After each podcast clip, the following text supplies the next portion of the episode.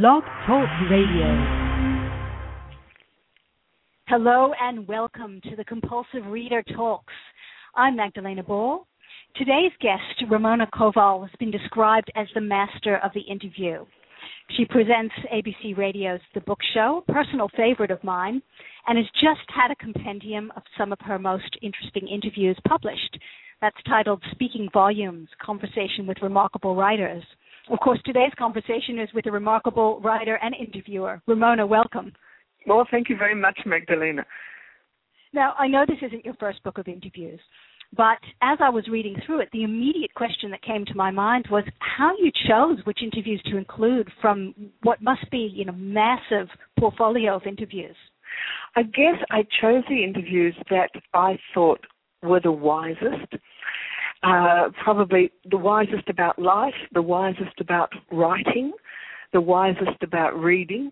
Um, that also gave us some sort of insight into how different writers go about capturing the world in their books, um, how they think about language, uh, how they think about relationships and, and family and basically I mean you know um there's we, we often go to books because or novels especially too because we're looking for something and I just read actually this morning John Banville did a review of a book about Nabokov and and apparently Nabokov um said that that writers do three things. The great writers do three things. They, they are storytellers, they are teachers, and they are enchanters. And I guess I I looked for the writers who would tell the story, would teach us something about the life we're, we're in now, and would enchant us for some moments, you know, as we read, take us away from our lives. Mm. And so I didn't put a grid up of those things though. Yeah, I gave, gave them points or anything. I just re- remembered, I suppose, the, the feeling I had of interviewing them. And sometimes the best feelings are when you don't, you forget it's an interview and you just think, I'm having a conversation. There's nobody else here except us, and what a what a pleasure and what a privilege it is. And I suppose I went through and thought, yeah, well that would fit into that category and that wouldn't and or this one would be interesting because it shows, you know, the difficulties of some writers, you know, communicating with others and some of them can be quite scratchy and you know, sometimes you know, as I said in, in, the introduction, uh, I, I, think I even uh, used it as a um, an epigraph. Um, you know, Rudyard Kipling interviewing Mark Twain in 1889 was just sort of adored the fact that he was actually there. He said, "I was shaking his hand, I was smoking his cigar, I was hearing him talk. This man I'd learned to love and admire 14,000 miles away," and and says, "Blessed is the man who finds no disillusion when he's brought face to face with a revered writer." But sometime later, even only about like three or four years later, he refuses to be interviewed because he's now Rudyard Kipling, the writer, and says, Why do I refuse to be interviewed? Because it is immoral. It is a crime, just as much of a crime as an offence against my person, as an assault, etc. So, you know, it's a very strange space, the writer and the interviewer, and uh, and w- the transaction between them. So I suppose I just chose the most um, interesting transactions I could find. Mm. And it's a, an extraordinary intimacy that happens, you know, much quicker than it would in life when you're you're able to sit down and chat on quite a deep level. Mean, some of those conversations um, that you had were pretty deep. Well, it it is. Um, I mean, some people think it's an impertinence. I suppose people people like J.M. Coetzee, the uh, South African-born writer, now the Australian Nobel Prize winner, who never really never gives interviews and, and finds it odd that you know you you would have a kind of conversation with someone with you know which is a little bit intimate for someone you you don't know. And in a way, he's right. And for some people, that intimacy, that immediate intimacy, is is offensive. But for others, I think that idea that somebody has read your work very carefully. I mean, you know, if you write to be read, some people say they don't write to be read, but most people would say they love to be read. And you have a reader there in front of you who's read everything and then wants to share that mind space with you that you've created. I mean, I would find that would be delightful. Um, and many people do, and those are the ones that make the best interviewees, I think. Mm. And and you know there's there's a kind of additional thing that you produce out of the interview, a sort of a triumvirate, if you like, that arises from the interview about this um, new space between the book, the author, and the interviewer. Yes, and and that's the the space you invite the people who are listening to you. Um, in my case, as a broadcaster, in your case too, um, uh, listening into the conversation, um, and it it's a very valuable shared space. Um, I think that in the olden days, you know, when we all watched watched the same, read the same book sometimes. I think in a way, when the Wasteland came out, it, most literate people would have read it and then had a conversation about it. But these days, when we're all reading disparate things, we're watching disparate things on television, on on, on our computers, um, where we're just there, there's no shared conversation um, unless it's these moments where we we read a writer, we share a conversation with them, we listen to them. I just think it's very important, um, really for for a whole for a culture like ours, that there is some shared conversation. And I think these kinds of conversations that we have with people who are worth talking to in that deep way because they've thought about something is really worthwhile. And I, I think that third space um, is a very democratically important space. Mm. And um, you know, you talked about choosing particularly wise sort of um, writers or people who you know just were at that level. I think in their careers too. But there's a, a poignancy as well. I found when I was reading it that you know a number of the authors that you covered have since died. Uh, you almost feel as if this was a sort of last opportunity to winkle out just a little bit more voice before it's stilled.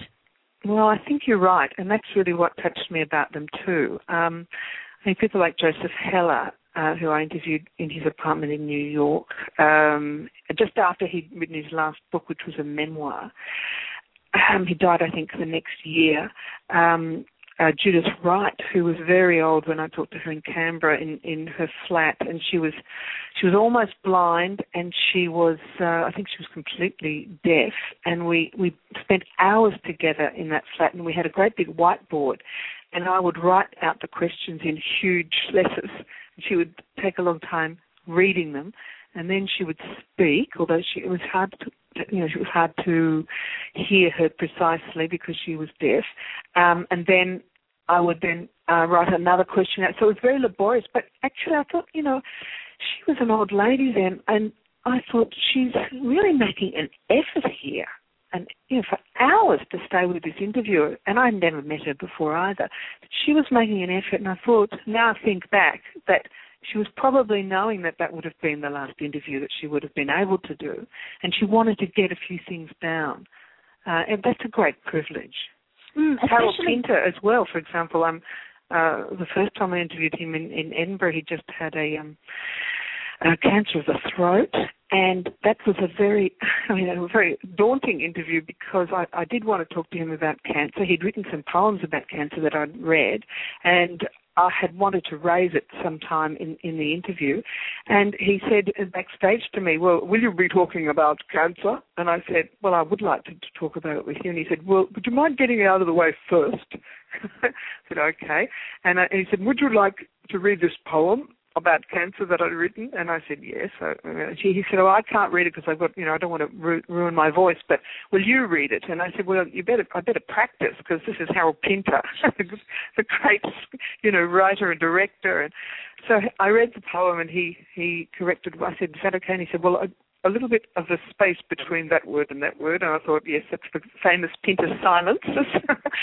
and so I went on and I introduced him, and uh, we, we, read the poem, we immediately talked about cancer. And then it turned out a few years, a couple of years later, he was coming back to Edinburgh and they asked me to interview him again. And he, this time he was, he could hardly walk. He was in a wheelchair, except just in, in the wings of the theatre. He, he stood up and I helped him onto the stage. He actually walked onto the stage in a very theatrical manner and stood against the lectern and then did this 15 minute reading from the birthday party, um, one of his first plays and this just amazing reading of this section with all the voices, and then I helped him sit down, and then we had we had the last conversation we had, and then he died shortly after. Except he went on to he, he had been practicing Krapp's last tape, which was uh, the the um, the the play um, and uh, the Beckett play, and he went on to do a, a series of Krapp's last tape, which is a one man play of a man sitting there um, on stage. I don't know if you know it. Mm. He did it, you know, in London. Um, up between then and dying. So, goodness me, I mean, the you know the the the ah oh, what what would you d- describe it as the will to live and the, the, ener- the energy, the energy, yeah, amazing. That came, that came amazing. through quite strongly in his interview too. I, I thought it was quite a political, feisty interview, wasn't it? I really yeah. felt felt the man was present as I was reading it. Yes, well, that's right. And he was, you know, there were some things more important than having to die. I had the feeling that he was um he was just going to eke every last drop out of life. So that sort of thing, you know, that's the sort of wisdom I'm I'm talking about. Yes, and Judith's right because she'd stopped writing poetry just before you interviewed her, hadn't she? She'd kind of given it off.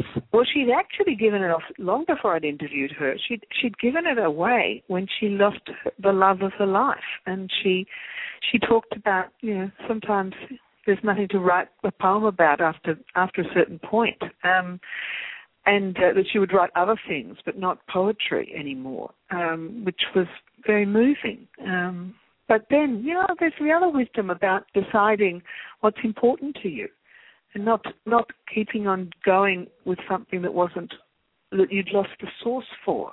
You know, sometimes in life you have to say, I'm not going to do that anymore because now I'm going to do this, or I don't want to do it badly.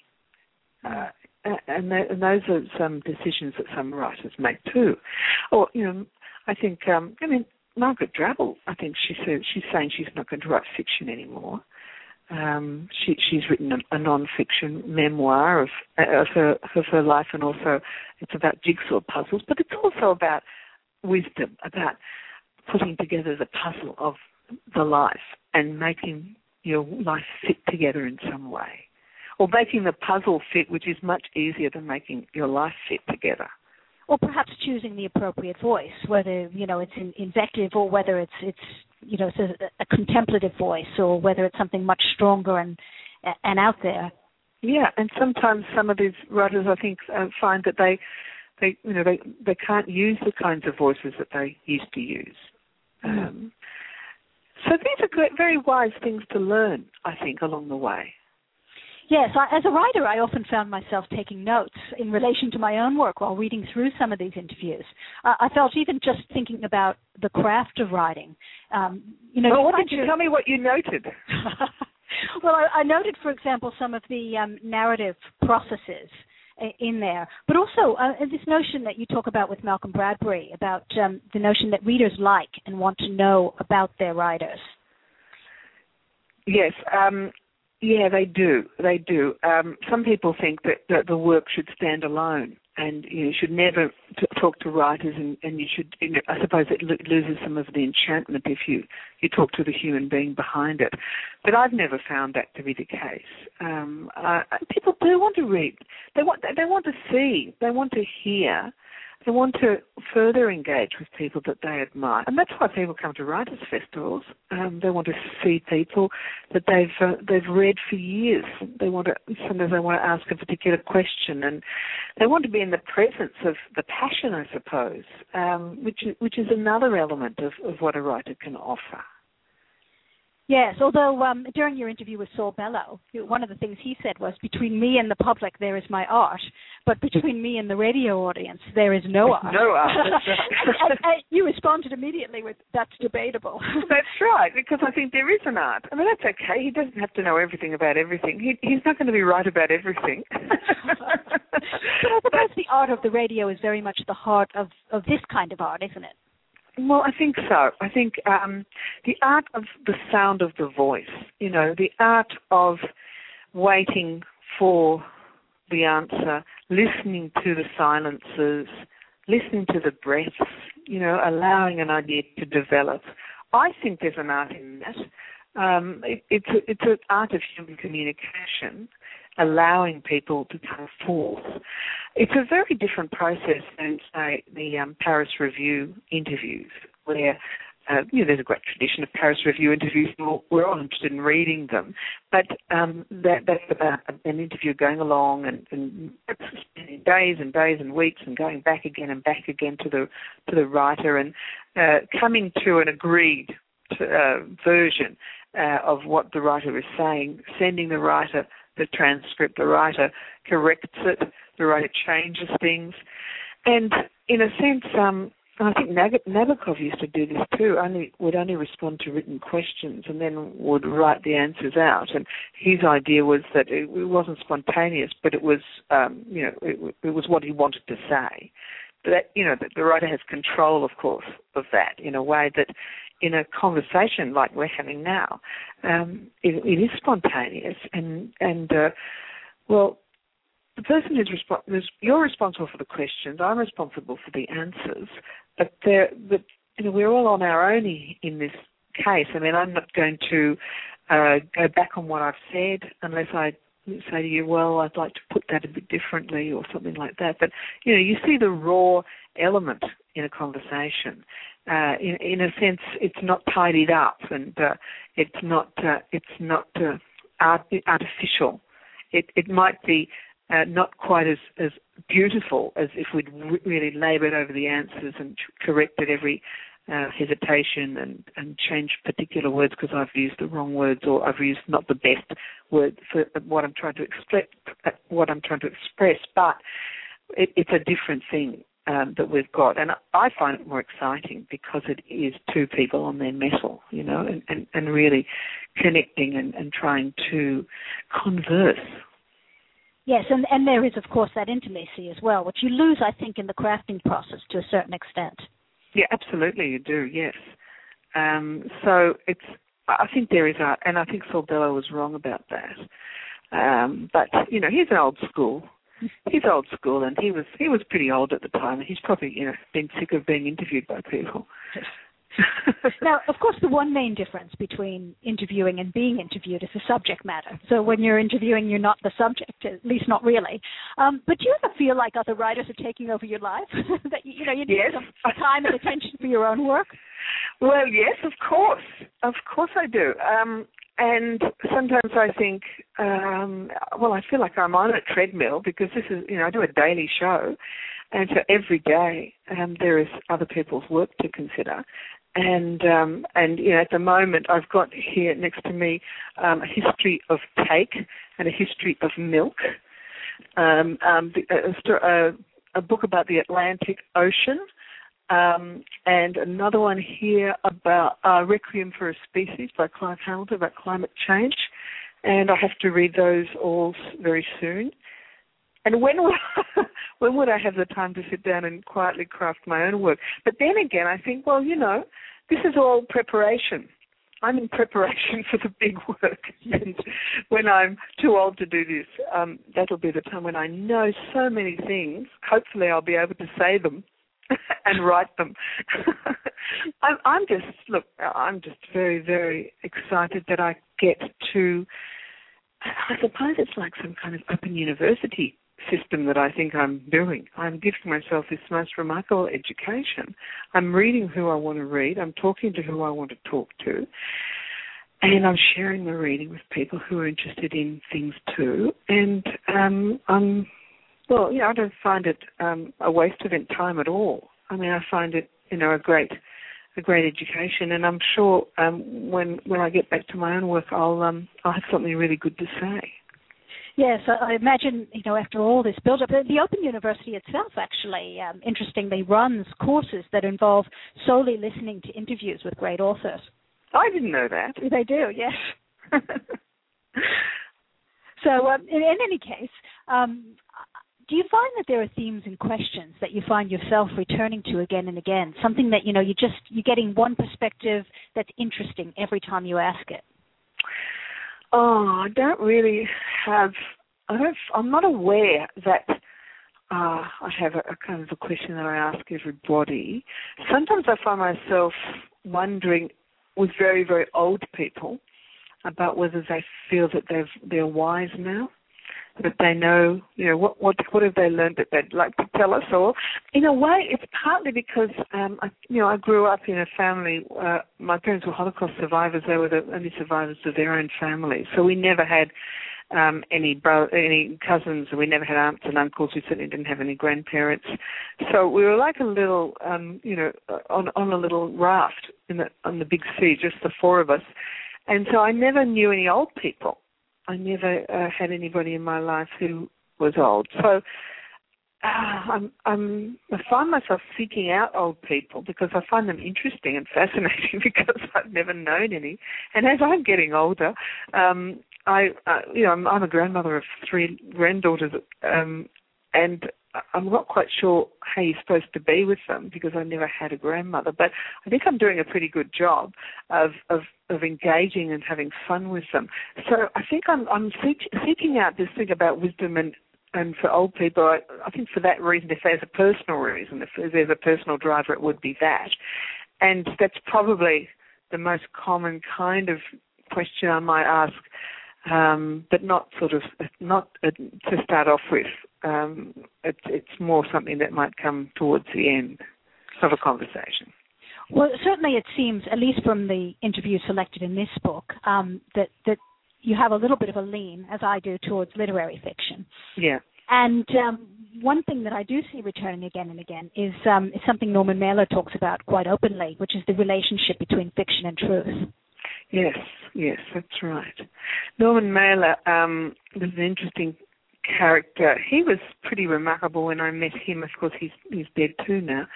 Um, he, uh, you know, that that that idea, that sort of bullish man. He was like a fighter and a fist fighter, or a boxer, and a you know a speaker of the truth, and uh, a brawler and uh, a very handsome and very um he was a bit of a ladies man and when I met him he was on two sticks um because he could hardly walk. He had um problems with his hips and he was almost in a wheelchair.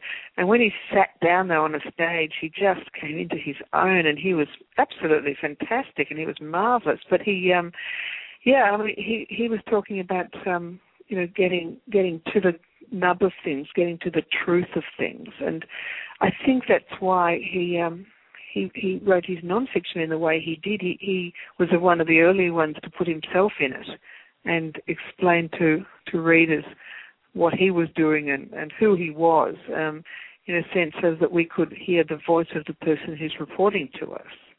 Um, so we're aware that we're, we're we're filtering it through somebody's vision um, that you know it's not that um, uh, byline absent way of reporting that had been the tradition in newspapers at least. Um, yeah, I mean, uh, and, and you were, you were talking about what he was saying about fiction and truth, mm. and also about the you know I guess the the deeper truth that fiction tells about the notion of truth versus fact. Yeah. Um, these truths are almost um, they're almost but we we can feel them in our bodies when we read them. I don't know whether you know what I mean, but um, I do. Um, sometimes when we when we read something that we feel is um, it goes to somewhere. It's not even that we have experienced the same thing or we've had the same thought, because that often can happen, and we can identify with something that's happening, and that's moving too. But sometimes, and I can't even think of an example, but sometimes when you read something, it just gets you and you say yes. You know, something chimes in you, whether it's the language that's used or um, the, the this is the enchantment, I suppose, that Nabokov was talking about. Mm. To give ourselves up to it, and uh, and that's why I like literary fiction, because I feel probably that that's it's there that I'm going to get the chiming. You know, I mean, more popular fiction might entertain, and you can read interesting things in crime genres, and um, in, in maybe you know if you want to read some a, a sort of kooky book about a woman in your own position and the relationship she has with family, and you might go, oh yeah, that happened to me, and be entertained. But I think the kind of fiction where it's worked and worked and worked and worked, um, that's where you're going to get that chiming, you know, on the mm. physical level almost. Um, that I'm looking for. And it's also, it's almost, a, you talk about feeling it in the body, and I know exactly what you mean. It's a, sort of that Christavian physical response. But it's it's almost this transition as well that Ian McEwan talks about from the, the private to the public space and then back again to private. You know, there's a, there's almost a dialogue going between this private and public, isn't there? There are, there is, and that's sort of why I I do um, I do like it when we can we can engage writers like this in public um, because you know of, of our relationships with them, with their minds, and it's a very intimate thing to write a novel. It's a very intimate thing to open yourself up to the thoughts that are in your head and the characters that you create and the the emotions that you are playing with. And you know it's very raw. It's um i mean so it's almost you've you've almost got that intimacy anyway with with a reader and a writer. I think that's what probably writers forget how open they are how how open they are are to to people stepping into their minds. And uh, but in that sharing space that uh, that public conversation um, I, I would think that it's it's uh, confirmation of their courage, the courage that they've had in being able to explain and express and explore mm. with us. Yes. Now you asked me earlier what I'd written down for myself, and one of the things I wrote down was this um, was from Joyce Carol Oates, the unconscious ticker tape narrative, which is of course that that whole Joycean thing, that you know the idea of the the inner um, stream of consciousness, if you like. That's right, and she she was just always, um, no matter what she was doing, she had this little this little the italics, or um, I suppose the the subtitles that you sometimes see um, going through her head, evaluating. Yeah. But you know, doing an interview like this is, is what I, I find as an interviewer.